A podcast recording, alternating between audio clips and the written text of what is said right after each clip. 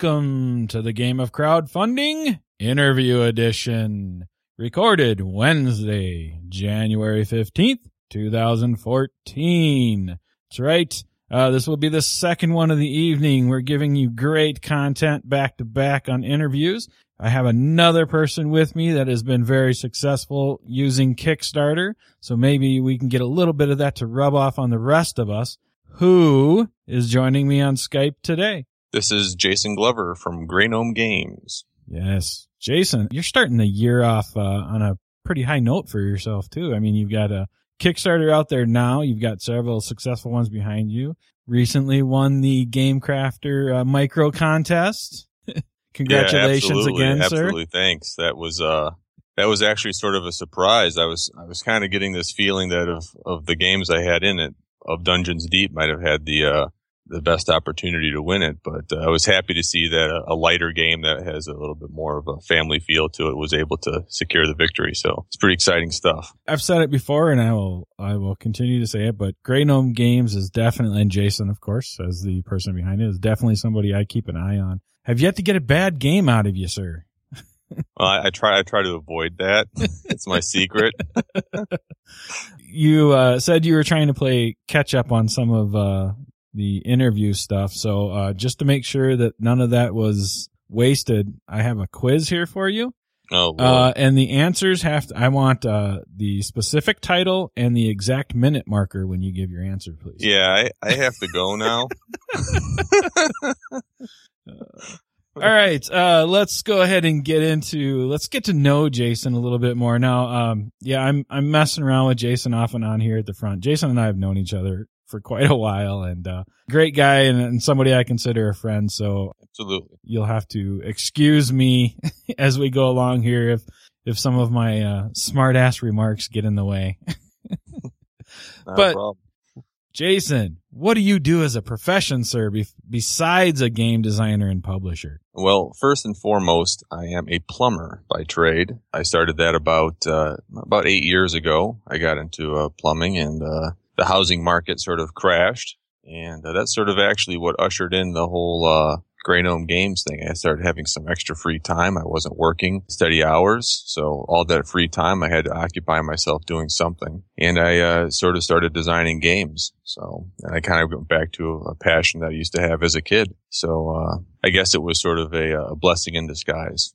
And what makes you a geek, sir? Well, I still buy Legos. I mean, there's, nice. there's a numerous things that that would qualify me for geek status, I, I suppose. But mainly, uh, I guess I, I still I you know, I have a passion for you know old vintage video game consoles, and I have uh like I said a pretty a pretty nice uh, collection of Legos that I don't let my kids touch, and uh, you know stuff like that. Fossil Father of the Year. Yeah, absolutely. absolutely. Look at this cool thing. Don't touch it. All right. And, uh, do you have any geek level passions for something that somebody might not consider geek related? That's a tough question because pretty much everything that I would con- I would consider uh, my passions I would consider fairly mainstream as far as is uh, as geeks go. And like I said, I I, I love uh, old vintage games. I I have a passion for old RPGs from the late 70s. I was born in the late 70s. So as a kid, I grew up playing some of the more obscure RPG games. So I like to collect some old stuff like that, but nothing that's really, really out there, I guess. Okay. So you, you know, you kind of alluded to the catalyst kind of for you to move into design slash publishing, but what made you decide or can you point to something that made you decide to actually try your hand at designing games? Even starting off maybe hobby level and before you even decided, hey, I'm going to make a, a, you know a, go at this as a career. Well, I actually I can go back further than that and sort of what what was probably the the biggest catalyst. I always point back to this was when um, I was in fourth grade. I had a fourth grade teacher. She was a great great lady, Mrs. Sullivan, and she had this thing where uh, I think it was just her way of getting us busy at the end of the end of the day. But on on Friday, she had this jar and she had these fake pickles that were just like laminated pictures of pickles on them. And, uh, at the end of the day on Fridays, we, we'd all go up there, we'd pick one and it was called pick a pickle. And there would be some sort of something for us to do, you know, make a, you know, a craft or something and we'd have to go do that. It was just a way to keep us busy. But, uh, one day I drew one of these pickles and it said, design a game, board game and write instructions for it and then play with a few of your classmates. And that was sort of the catalyst for me, I think, because I, I, I obviously I got I got drawn into it because at that point I had already sort of been into some Dungeons and Dragons manuals and stuff. So this sort of just was like, oh, okay, a board game. I'll do this. So they went, went from there and I just started making them. And every week I just didn't even bother picking a pickle. I just kept making games. So, and the teacher didn't care, like I said. So I sort of, uh, I, I sort of thank Mrs. Sullivan back in fourth grade for sort of starting the whole thing. And I took a big break from it for quite a while, but it's always been sort of there. So. So you immediately picked that card and then you went on the Game Crafter and asked everybody how to make your game for you for your project, right? Yes, I was one of those people. I was one of those people. I have, I have, I have 24 hours to get this project done for college. And so that's great. Okay. So it, it's something that you've been doing all along and, uh, and enjoyed. At what point then, I mean, was it strictly the, the fact that you had the extra time? At what point did you go, okay, I, think I could make at least uh, uh, uh, subsidize my living with part of this. Well, I think I was looking at. Uh, I, I sort of found the Game Crafter sort of when it first kind of started, and I kind of was a lurker, and uh, I didn't really get too involved, and then I just kind of kept an eye on it. Then Kickstarter came along. And I started kind of looking at that, and then I thought to myself, you know, I don't have I, I have all this free time. I, I might as well utilize it in some way. And I had I was always been one of those people. I know there's tons of people like this that I would start a project and I would never finish it. And, and there's so many people you see in, in the design board games that have a really hard time finishing something. And I was definitely one of those people. And because I think it was, I was always trying to create my masterpiece or something. And it, and it, and it wasn't necessarily even a board game. I, I would write RPG manuals and I would get 80 pages into it and be like, I don't like this. Hmm. And then I would start completely over. And I would, this would just keep going on and on and on. And my wife thought I was crazy. So I thought to myself, you know, I need to focus on a project that is small. And that's sort of what I tell everyone now that come to me and ask me, how did you start? And I say, start with something really small that you can, you can polish it. You can play test it really well and make sure it's a solid little game. And that's what sort of birthed Plague the card game. So I sort of focused all my effort on making something that was small. At first, Plague was only 36 cards. Um, eventually it became 54 cards, but I wanted just to make something that was simple that I knew I could complete.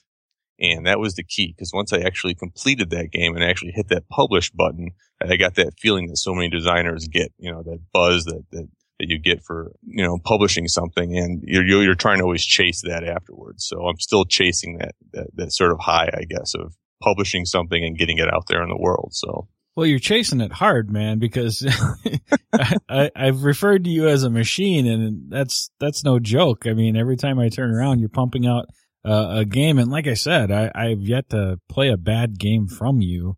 Uh, so it's not like you're just like, oh, well, here, uh, I'll, I'll give this to the people and move on. Kind of like what you were talking about before. So let's then uh, so that's a good that's a good way for me to ask you about uh, do you have a specific design process when you're working on all these games yeah i'm a notebook guy i have the wife buy me notebooks in like five packs and i just burn through them wherever i'm at you know i'll you know if i'm waiting somewhere to pick up the kids i'll be i'll be doodling or, or writing down ideas and typically they're just really simple mechanics and sometimes it's you know i i uh, I watch a, a, game review or something on the Dice Tower or whatever, and I get you know, an idea. Well, this would be kind of cool if this was changed. And so I, I write all this stuff down, and the vast majority of it doesn't go anywhere. But that's sort of my design process is just writing it and then basically turning the page over and writing the same thing again, but slightly different until I get something that's concrete enough that I can move on to prototype, which isn't very nice either. My prototypes are index cards and sleeves. So nothing fancy. So do you have, how about like when you've decided this can be a prototype and you even make those early prototypes, do you have uh, a process that you have to go through before you'll decide to say, okay, I'll, put this on the Game Crafter or I'll I'll uh, make this something that'll go on Kickstarter, like play testing and all that kind of stuff. Do you have a, a set process for that? Yeah, I uh, typically I have a few um, friends that I that I play test with, and that's sort of growing now that because of the Game Crafter community, I've met other people that live in the area, like Chris Leader and David Taylor, and uh, we get together once in a while and uh, we play some of our games with each other. So that's really sort of that's very helpful because you're playing with people that create games and have published games and stuff like that. So, but in the smaller side of it, it's typically I, I get an idea and I think it's sort of I know it's gonna it's gonna function. Once I know that's gonna function, then I'll then I'll put it up on index cards. So that that's my commitment level. my commitment level is I'll get a sharpie out and I'll cut index cards in half and put it in sleeves and try it. And I would say probably 60, 70% of those don't go anywhere. But it's the ones that get past that process that I'm like, ooh, this is decent. And then I mess with it some more and some more and some more. And then the next step for me after that is, um, making a, a, prototype for myself through the game crafter because there's nice having those that finished kind of look in your hand when you're playing it and it really helps out then once I have a feeling that that's that it's in order, then I'll then I'll publish it to the to the game crafter and then move on from there so far, all the projects that you've had on Kickstarter and, and you've had all successful projects so far. So congratulations on that too. Thank you. Thank you. But you're pretty much like a, a one man, again, machine. You know, Grey Gnome Games is, is like you and, uh, I'm assuming your wife helps here. Yeah. The, the, the, my wife does a lot of the, uh, paperwork kind of stuff. Uh, she helps out with taxes and she helps out with billing and stuff like that. So she's really good. She has a background in, in the mortgage industry. So when it comes to paperwork, she actually feeds on it. So she does well with it. So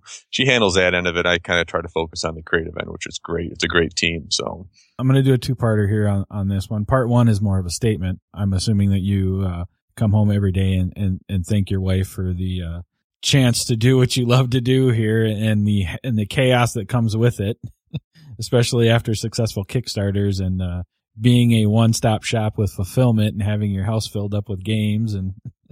oh, absolutely, yeah. Because I because I, I, do the same. I have to come home and thank Megan every every day that she uh, puts up with me talking to people all the time in the back room and not not hanging out in the front room all the time.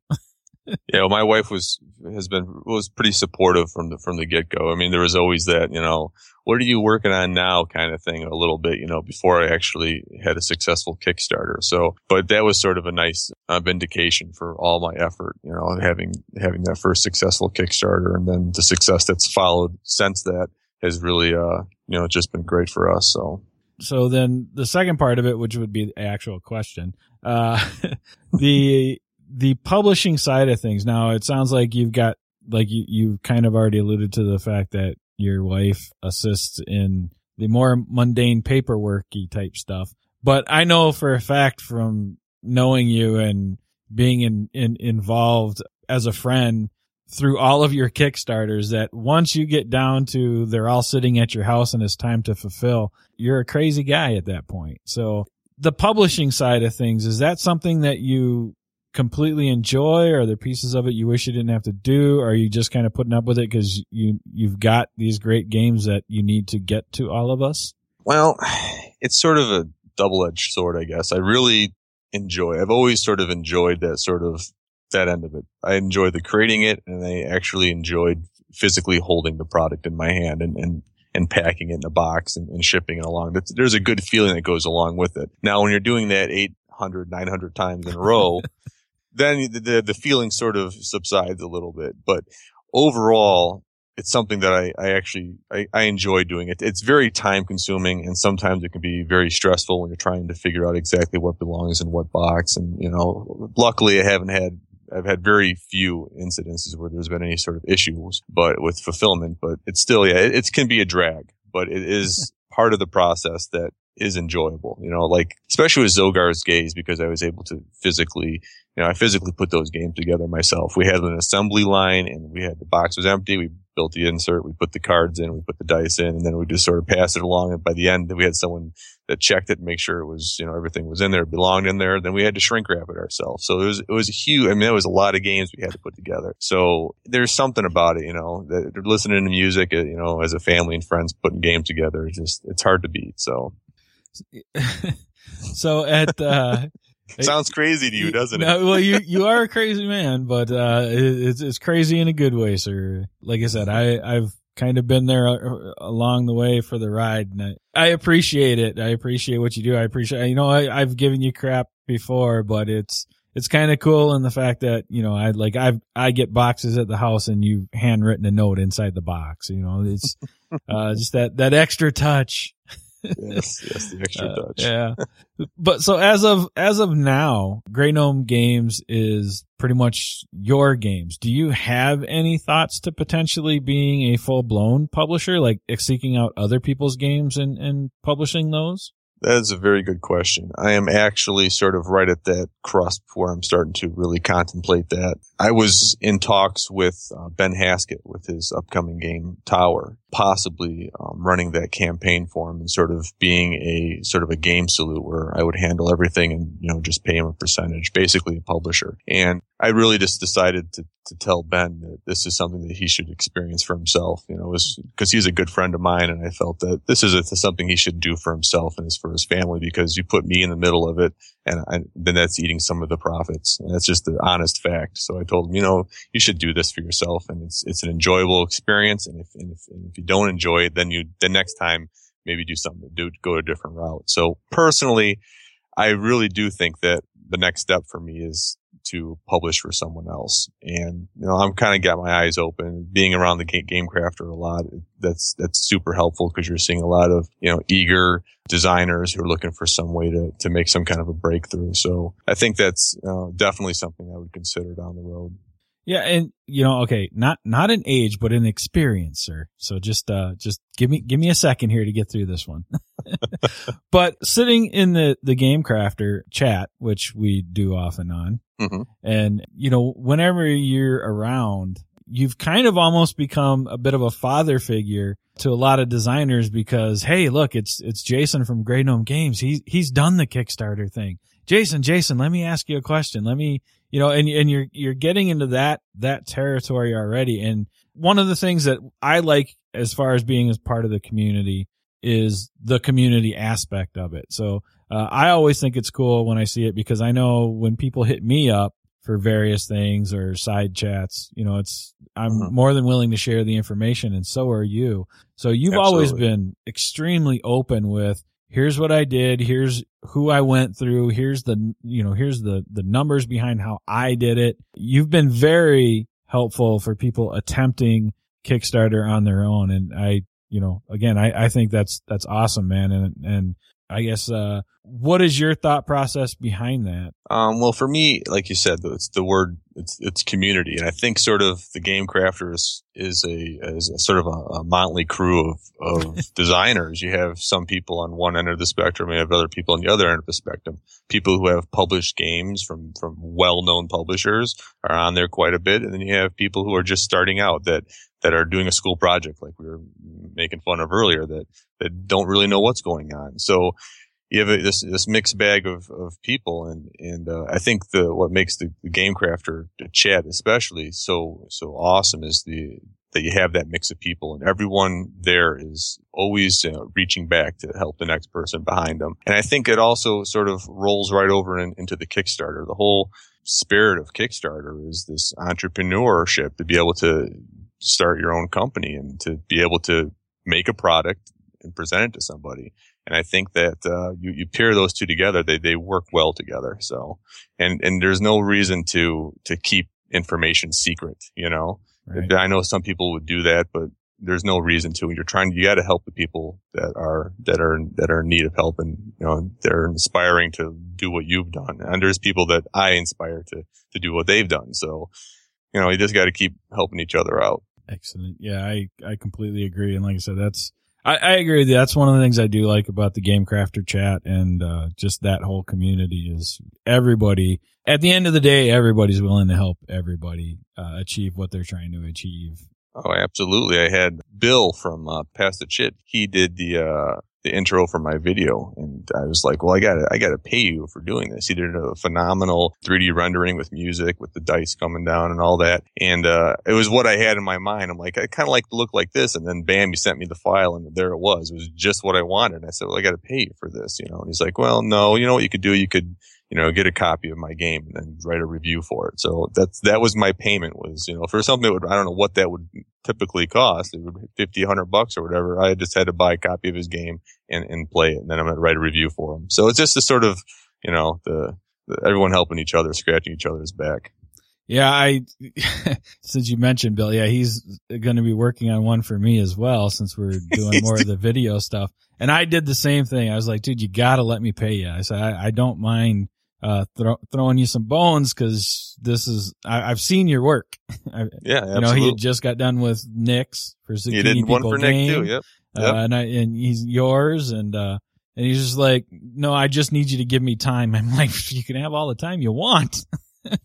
yeah. Uh, but yeah, it's it, and it's just that kind of thing, and that that's yeah, that's one of many things exactly. that uh, we all see over there.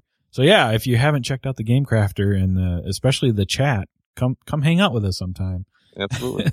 so you know, I want to ask you your first game, Plague the card game. Can you kind of take us through your thought process and any, I guess, research you might have done as well to take a game that you've got and, and feel like it's ready to go on or to go somewhere, I guess is really where I want to go to go somewhere and then the decision to say, all right, Kickstarter is where I'm taking it? Well, as far as like the mechanics of the game went, I've always been a fan of trick taking games and I grew up playing a lot of spades.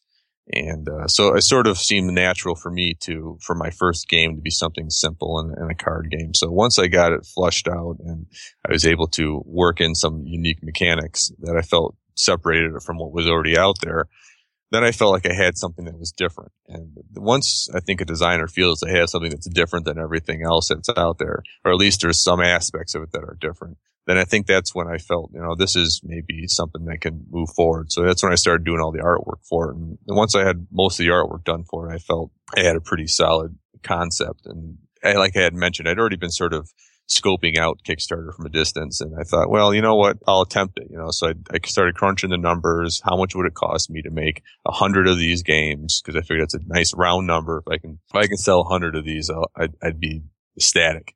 So I, I, built my campaign around just selling a hundred of them. So my, my funding goal was $2,500 and I, I hit the launch button and it went well for me. So I don't know if I've ever actually asked you this or if I've seen the answer because I'm sure some other people have asked you in the chat, but you, you, know, you know, I'm kind of in and out sometimes. Do you do all your own artwork? Uh, the majority of it I do. I like to use a lot of classical art as well. Like in uh, Tasnia, for example, I used for some of the cards or for most of the cards, I actually used engravings and woodcuts from the 15th century German art. So, I mean, I've always had fascination with some of the older artwork. So I felt I, it was a good point to incorporate some of that into that game because it fit, it matched the theme perfectly. So in some cases, if I can find something that, you know, matches the theme, I'll go that route. But for the most part, I'm, I do most of my own artwork and I do all my design layouts. Well done, sir. Uh, I, I've enjoyed, yeah, it's, it's, I, I just thought of that actually as I'm sitting here looking at your fancy new backs for the four tribe cards. Uh, and uh, so you, uh, you did the art for for those.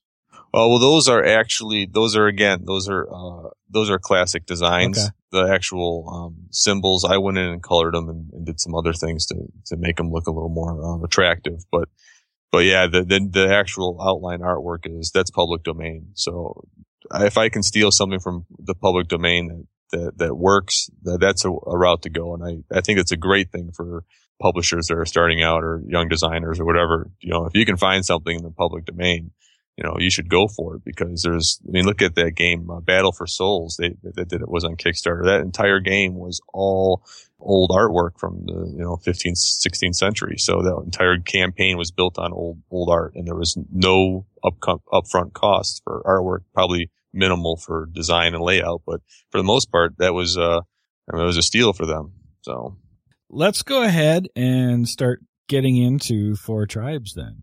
So, uh, now that you're on, even though I already did it, but, uh, I, I can lift my blackmail since I finally got you to come on and have an, have an interview and, uh, actually back this project. I already have. but why don't you give us the, uh, high level pitch for four tribes here? Well, Four Tribes is a, a two-player game at heart. I mean, I'm working on some variant rules for four-player um, team play, but it's really Ooh. a two-player. it really is a two player card game. And, and, I, um, I have, I own in my collection, I have Lost Cities and I have Balloon Cup and I have Battle Line and I have games along that line. I really love that intimate time that you have with one other person. You know, sometimes it's, you know, when you're game night and you got five, six people and you're playing, you know, the new Rampage or something, it's just all out goofiness. That's great too. But sometimes you just want to, you know, it's just you and one other person. And, so, and there's something, usually it's, you know, you and your wife or a spouse or whatever, or just an old friend. I think there's a real need for games that appeal to just two players. So that was my, my uh, goal when I was going into designing it. It was actually part of the, um, I don't know if you remember this, it was entered into the miniatures competition hmm. at the Game Crafter. So it was an entry. It ended up as a finalist. I, I was surprised because it really wasn't a miniature game. you know, yeah. all these other games that were using all the, you know, fantasy miniatures. And here I'm like, well, I guess I can use miniatures. so I just, I threw some miniatures in there that worked and, uh, it ended up doing pretty well in the contest. But really, if you're looking for a two player game that is casual, that has enough strategy that if you're a pretty hardcore uh, gamer that you'll appreciate the game. And it's one of those games that the, the person who has a little bit better strategic mind is most likely going to win most of the time. So it's not one of those games that's full of luck. There is luck, but that uh, luck is not too uh, prevalent. So that uh, not not the best pitch, I guess, but yeah. sort of wandered around there a little bit. It's a great, solid game anybody interested, and I'll try to throw this in, into the show notes as well. But you know, uh, Megan and I did a video for it, and it actually is on the Kickstarter page, so you can see yeah, it there the too. Mm-hmm. Uh, and of course, we'll we'll definitely be including that in the show notes, along with various ways to get a hold of Jason, Twitter, and all that good stuff. But it is definitely a solid two player game. And I, of course, in the video, I was one of the people that said it would be nice if it was more players but only again it wasn't a negative. It was only from the aspect of man did we enjoy this game. It would be nice to let other people enjoy it with us. It, it had nothing to do with man this doesn't feel like uh, a two player game. It feels like it should be more players. It was more let's get more people around the table because it is a solid mm-hmm. game. So uh, definitely one to check out. Yeah, there is a little bit of randomness to it, but not a lot, and it's very mitigated. I, I agree with you there. You mitigate a lot of that luck and the randomness of the pull out of the bag with how you play your cards and all that good stuff. So another solid one under your belt, sir, for sure. I'd also like to mention real quick before we, we turn subject that there is also an, an advanced mode for four tribes that um, in Father Geek's review, the Gamer Geeks, um, they played it in the advanced mode and uh, it adds it basically removes the bag from the game and you each player gets the houses equal amount of houses to start the game. So you're placing the houses strategically to your favor based on what cards you have in your hand. So it, it, it eliminates a whole lot of the luck in the game. So there is that advanced mode and it's in the in the in the finished rule book so will be part of the full package. So you can play the game um the standard version and uh, like I said, it's very well balanced and someone who you could play it with a, uh, a 10 year old and they would be in the game, but if you, know, you most likely would have a hard time winning it, but they'd be in the game. But the advanced mode is more for if you have two people that, that, that play games all the time, that's the way to go. So. So this was another game where you had designed it for the contest or had you kind of been working on it and and yeah, I, I had been sort of working on it. I was, I wanted, at that point, I didn't really have a two player game. And I wanted to design something that, um, basically to sort of get my wife more involved in playtesting and whatnot. And, uh, it worked out. She really enjoys the game and pretty much everyone that I've sent copies to, and there's been dozens of people who've done the print and play, and it seems to be a big hit with couples. So that's sort of what my goal was, was to make a game that a husband and wife could be at home and be like, Hey, what do you want to do? We got, you know, half an hour and it could fit that fit that uh, role really well. Okay, so you sat down and decided that you wanted to make a two player game. Again, did this go through your kind of your same process as before, where it started off with just the uh, the, the cutouts and all that stuff, and and did you have a lot of play testing with this to to get it to where it is? Yeah, I had quite a bit of play testing. It's made it quite a few changes. It made actually a lot of changes from from the uh, when it was in the contest till now when it was entered into the contest, both players were drawing from a single deck. And I got that sort of idea from pretty much all the other two player card games that I'd mentioned earlier, like Lost Cities and, and Balloon Cup mm-hmm. and all those. You're always drawing from, from one deck. And I thought that um, that was the way to go. But actually it was Danny Devine, who was the judge in that competition, who came to me in an email and said, you know, what you should do is you should use separate decks. Then that's really what sort of turned four tribes from a, from a solid game to a, a really good two player game because now you have complete balance. You're not, not one person's going to draw all the high valued cards or all the special cards. Now you both have an opportunity to do it. And then it was sort of a process of honing that deck to the point where through the course of one game, you're pretty much going through that deck once. I didn't want you to go through the deck one and a half times because then it could make it lopsided. I wanted, I wanted you to go through the deck about one time, give or take. So that was sort of the process. Okay. Yeah. Cause I mean, it, it comes off as a really tight game and I like that. I mean, it's, it's extremely solid as it, as it sits. One question I, I kind of want to ask you, and it's, it's one that's been, I think I've asked it one other time now, but it's one I want to kind of maybe ask more often because it's been in my, my head lately.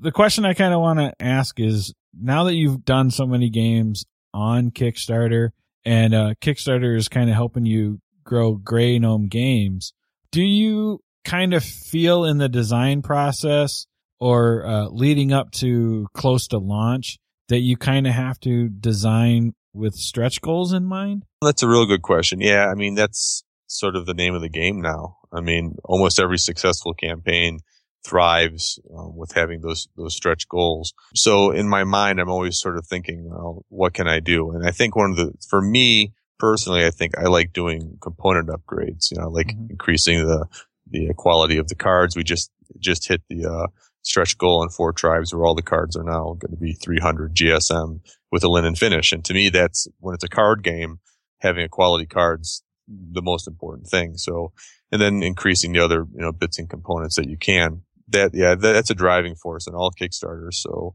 that's half the battle. The other half's obviously content because everyone wants more playability. So you always have to think of different things you can add. Yeah, and, and that's kind of where, like I said, the, the question is kind of sticking with me a lot lately, especially when we start seeing a lot of, and actually, uh, one I'm still editing, we've had the conversation about exclusivity versus add-ons and all that good stuff. You know, that's, that's the big topic right now. Mm-hmm. So it, got me to thinking is like, as a designer, go back to talking about a double-edged sword at times. You don't ever want to put out half a game and no. and hope that you stretch into the game you originally meant. Exactly. Yeah, you don't want to do that. No. Yeah, so it, it's kind of a double-edged sword, but it's it's at a point with Kickstarter there's certain expectations that I think can be a hindrance. And one of them I think is the potential of everybody expects the stretch goals now. So mm-hmm. you yeah, always gotta, does. Yeah, you always have to have that kind of in mind and that's why I want to kind of start asking people if they design with stretch goals in mind now because of Kickstarter now.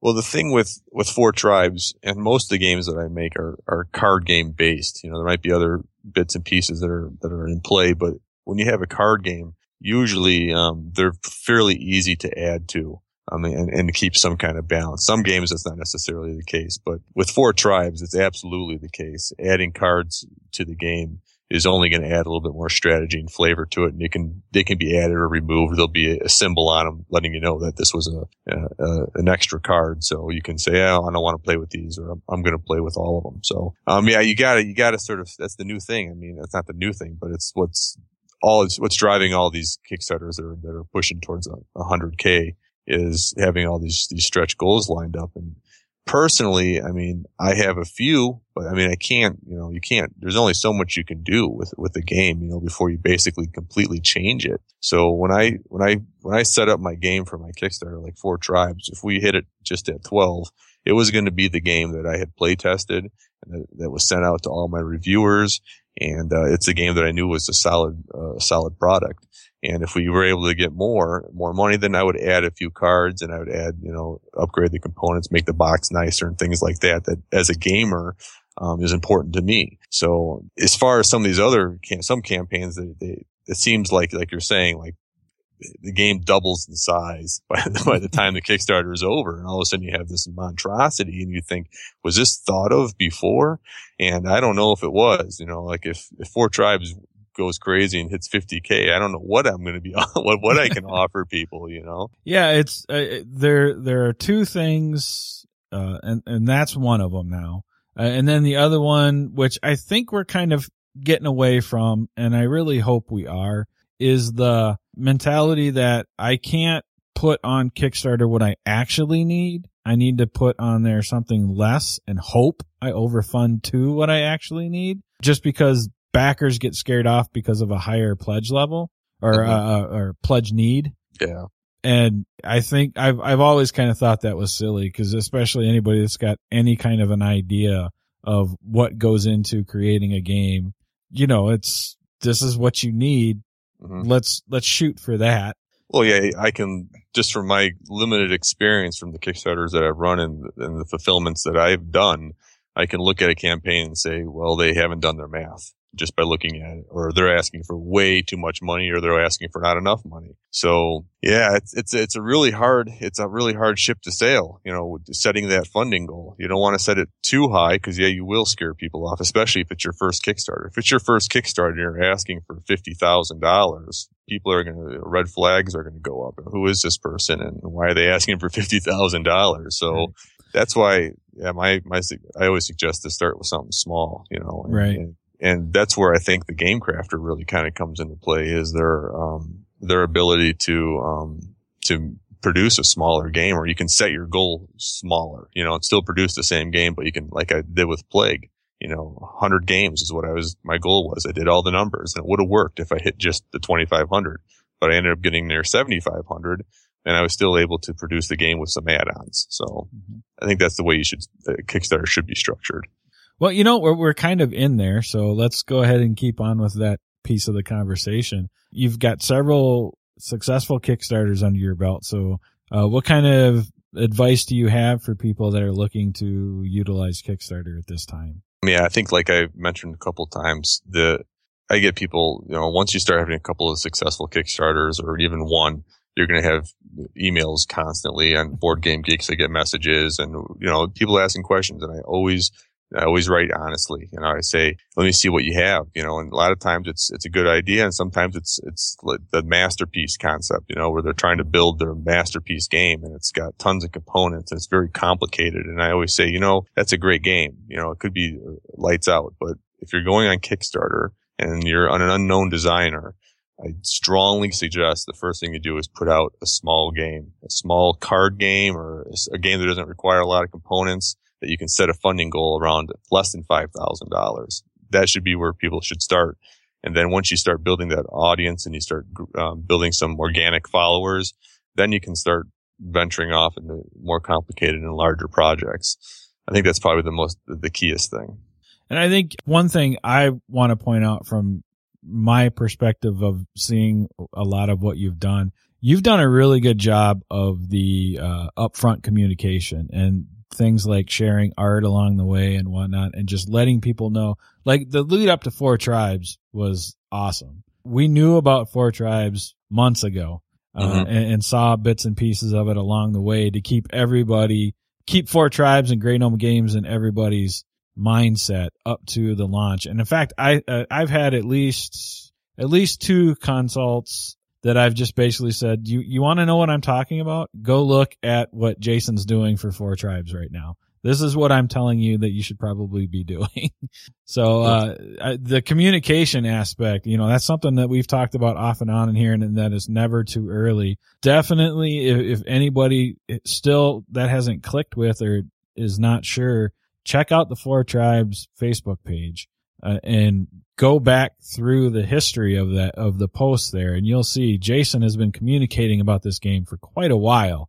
Mm-hmm. And that's why as we sit right now, Jason was originally looking for $12,000. He's got over $16,000 and still has uh what is it? Uh February 6th I think you're going. Yeah, February still? 6th, yeah.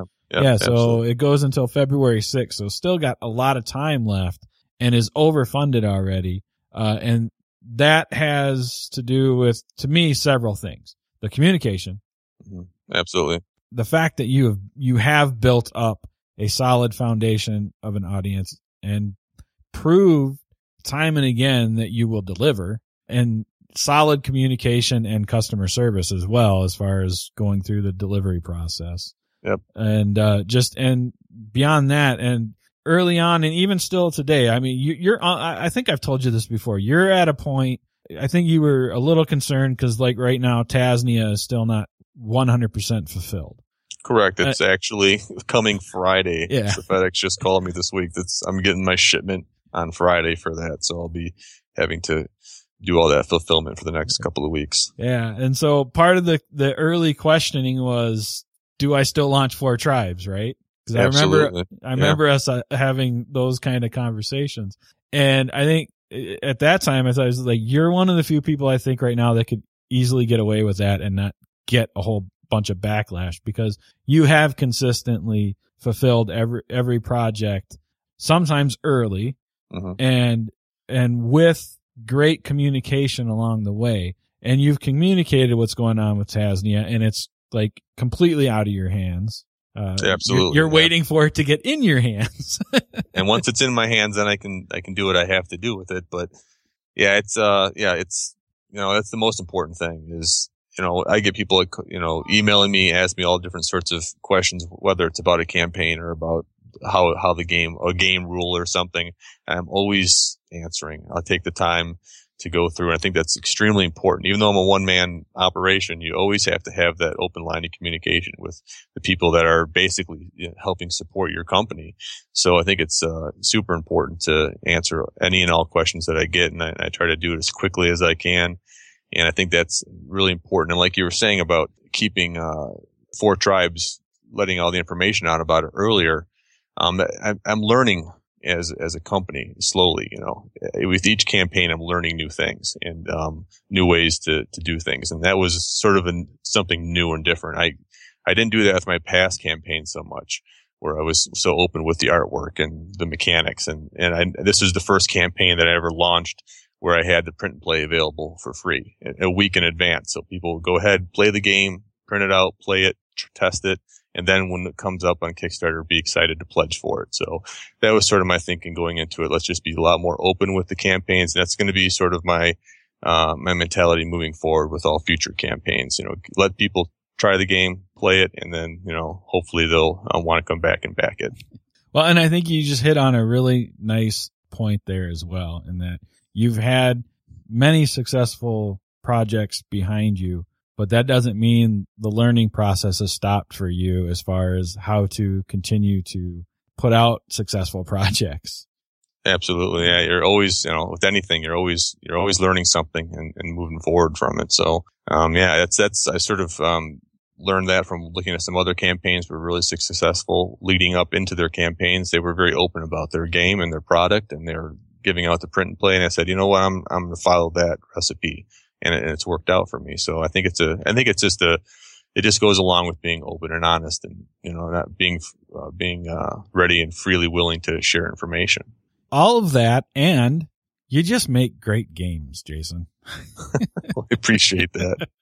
All right. So, uh, here's, uh, one of the things, uh, we'll kind of wrap this up here soon. But what I've been asking a lot lately is this question. Somebody is out here looking at four tribes and they're like, yeah, this, this might be a project I'm interested in. I could see maybe being interested in this. Do you have like a couple things, one or two things that you, you would tell somebody that would make them go, you're right. I have to back this project. Well, like I, like I mentioned earlier, it's one of those games that is perfect for that intimate setting where it's just you and one other person. So if, if you're, if you're uh, in a relationship or if you're married, I, I think it's a, a must have game, especially if you're a gamer.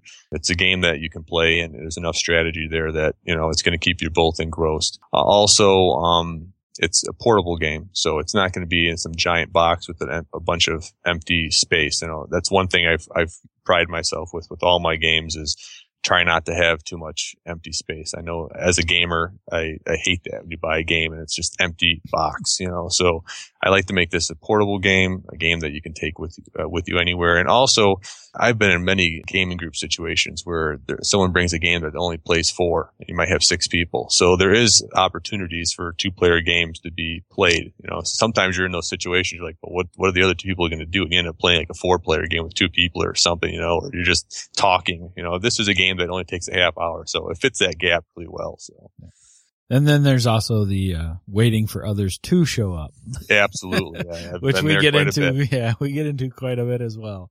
So. All oh. right. Well, Four Tribes is on Kickstarter right now. Again, check out the show notes. The link will be there, or just go search for it over on Kickstarter. Jason with Grey Gnome Games was looking for $12,000. He's got well over $16,000 right now and continuing on because this goes until February 6th, 2014. Check it out. An extremely solid two player game that I can't recommend enough. Jason, thank you for joining me for this interview, man.